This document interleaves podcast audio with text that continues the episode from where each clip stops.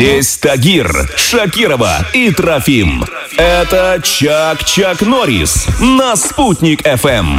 Осень наступила, лицо надо как-то улучшать. Подумали мы и пригласили сюда в гости директора клиники Гелио Сити, врача, человека, которому можно доверять, и просто красивую женщину Айгуль Ибатулина. Айгуль, доброе утро. Доброе утро. Что-то осенью надо менять э, с уходом лица? На самом деле каждый сезон требует своих подходов. Осенью мы рекомендуем обязательно делать э, легкие пилинги лица в качестве домашнего ухода. Чем лучше мы убираем вот эти вот поверхностные клеточки отмершие, тем лучше кожа начинает регенерировать. То есть это такое истинное омоложение вот самой кожи. А чем скрабить? Вот можно кофе, да, который вот остался?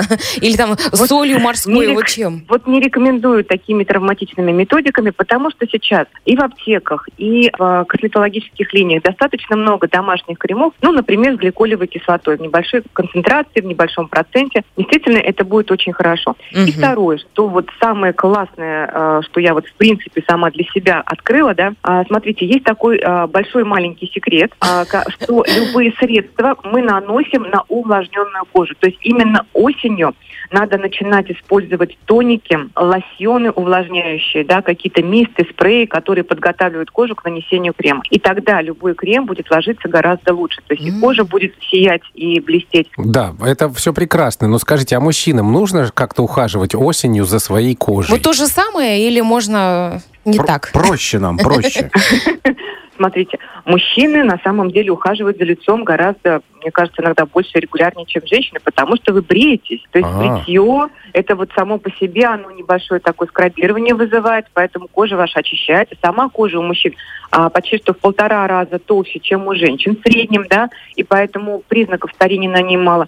Единственное, что хочется сказать, что мужчинам надо защищать кожу свою, то есть надо все-таки пользоваться кремом. Он мужчинам Детский так подойдет? нужен, как и женщинам. Нет, не подойдет.